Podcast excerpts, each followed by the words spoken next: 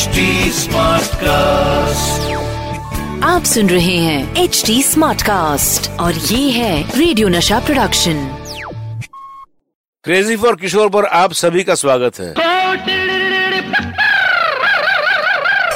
ये है crazy for किशोर मैं हूँ अमित कुमार और मैं आपको बताऊँगा किशोर दा और लता जी की पहली मुलाकात के बारे में तो शुरू करें। सुनिए। लता जी जब नाना चौक रहा करती थी तो उन दिनों ट्रेन से सफ़र करती थी और ग्रांट रोड से चढ़कर मलाड उतरती थी। लास्ट स्टेशन था मलाड, जहाँ पर बॉम्बे टॉकीज हुआ करता था। हर रोज की तरह, उस दिन भी लता जी ने ग्रांट रोड से ट्रेन के सफ़र की शुरुआत करी। कुर्ता पैजामा और एक स्कार्फ गले में पहने हुए एक अजनबी इंसान भी इसी ट्रेन में बैठा था, जो कभी ज़ोर ज़ोर से हंस रहा था उल्टी सीधी बात कर रहा था और कुछ न कुछ उठपटांग सी हरकतें कर रहा था। मलाड स्टेशन आते ही लता जी उतर गई उनके पीछे पीछे ये इंसान भी उतर गया और लता जी के पीछे पीछे चलने लगा। लता जी थोड़ी सी घबरा गई और उन्होंने तुरंत बग्गी के लिए आवाज़ दी और उसमें बैठकर बॉम्बे टॉकीज की तरफ़ जाने लगी। अब ये इंसान भी उनके पीछे पीछे बग्घी में बैठा और बॉम्बे टॉकीज के लिए रवाना हो गया। लता जी ने देखा कि ये अभी भी मेरा पीछा कर रहा है। वो बहुत डर गई। बग्गी से उतरकर और वहाँ से भागी और सीधे जाके खेमचंद प्रकाश जी के सामने खड़ी हो गई और उनको सारी कहानी बताई के कोई जो उनका पीछा करते करते स्टूडियो तक आ गया है। खेमचंद प्रकाश जी बाहर आए और उस इंसान को देखते ही ज़ोर ज़ोर से हंसने लगे और बोले, हा हा हा ये जो इंसान तुम्हारा पीछा कर रहा था, ये अशोक कुमार का छोटा भाई किशोर है, किशोर कुमार। हाँ जिनको आपके साथ गाना गाना है। ये सुनकर लता जी अपने आप पर हंसने लगी। इस तरह किशोर कुमार और लता जी की मुलाकात हुई। गाने की शोहरत भी ऐसी है कि जब होती है तो सब कुछ है। जहाँ आप लाइमलाइट से हटे, लोग भूल जाते हैं। लेकिन कुछ लोग ऐसे होते हैं जो ऐसा गहरा निशान छोड़ के जाते हैं, वो आपको याद ही रह जाते हैं। जैसे कि मेरे बाबा, यानी आप सबके किशोर कुमार। उनकी शख्सियत की एक बात जो बड़ी इम्पोर्टेंट है, वो है कि तमाम खूबसूरती, तमाम स्टाइल के बावजूद और साथ एक डिग्निटी एक सॉबरिटी उनके चाहने वाले, उनका नाम बड़ी इज़्ज़त से लेते हैं। और एक उनके दिल में एक अजीब सा आदर है, उन्हें पेरिस्टल में बिठा के देखते हैं, ये उनके पर्सनैलिटी की अजब सी खूबी है। क्या आप जानते हैं, बाबा हमेशा अपनी आवाज़ का बहुत ख्याल रखते थे?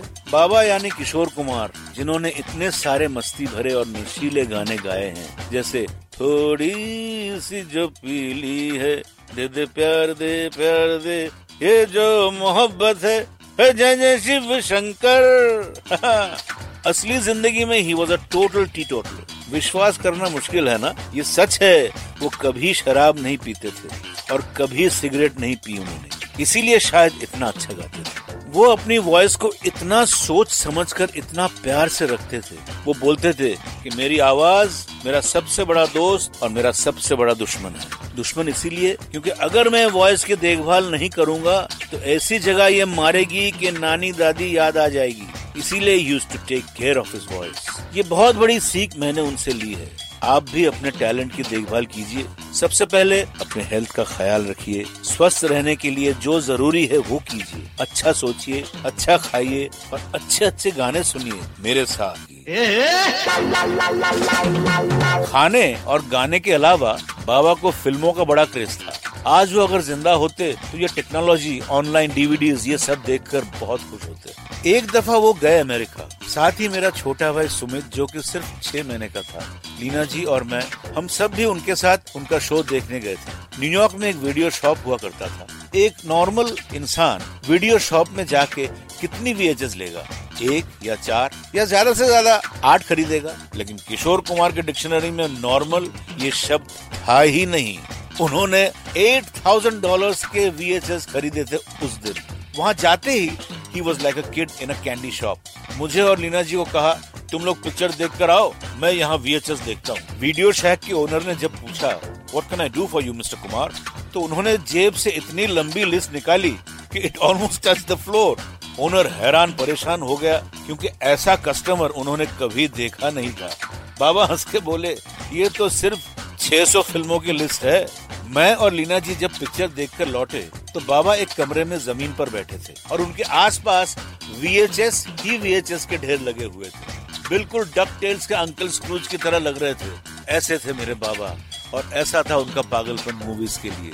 अब मैं अमित कुमार आपसे विदा लेता हूँ। फिर मुलाकात होगी इसी शो पर, जिसका नाम है सी एफ़ के यानी क्रेजी फॉर किशोर आप सुन रहे हैं एच डी स्मार्ट कास्ट और ये था रेडियो नशा प्रोडक्शन एच स्मार्ट Smartcast.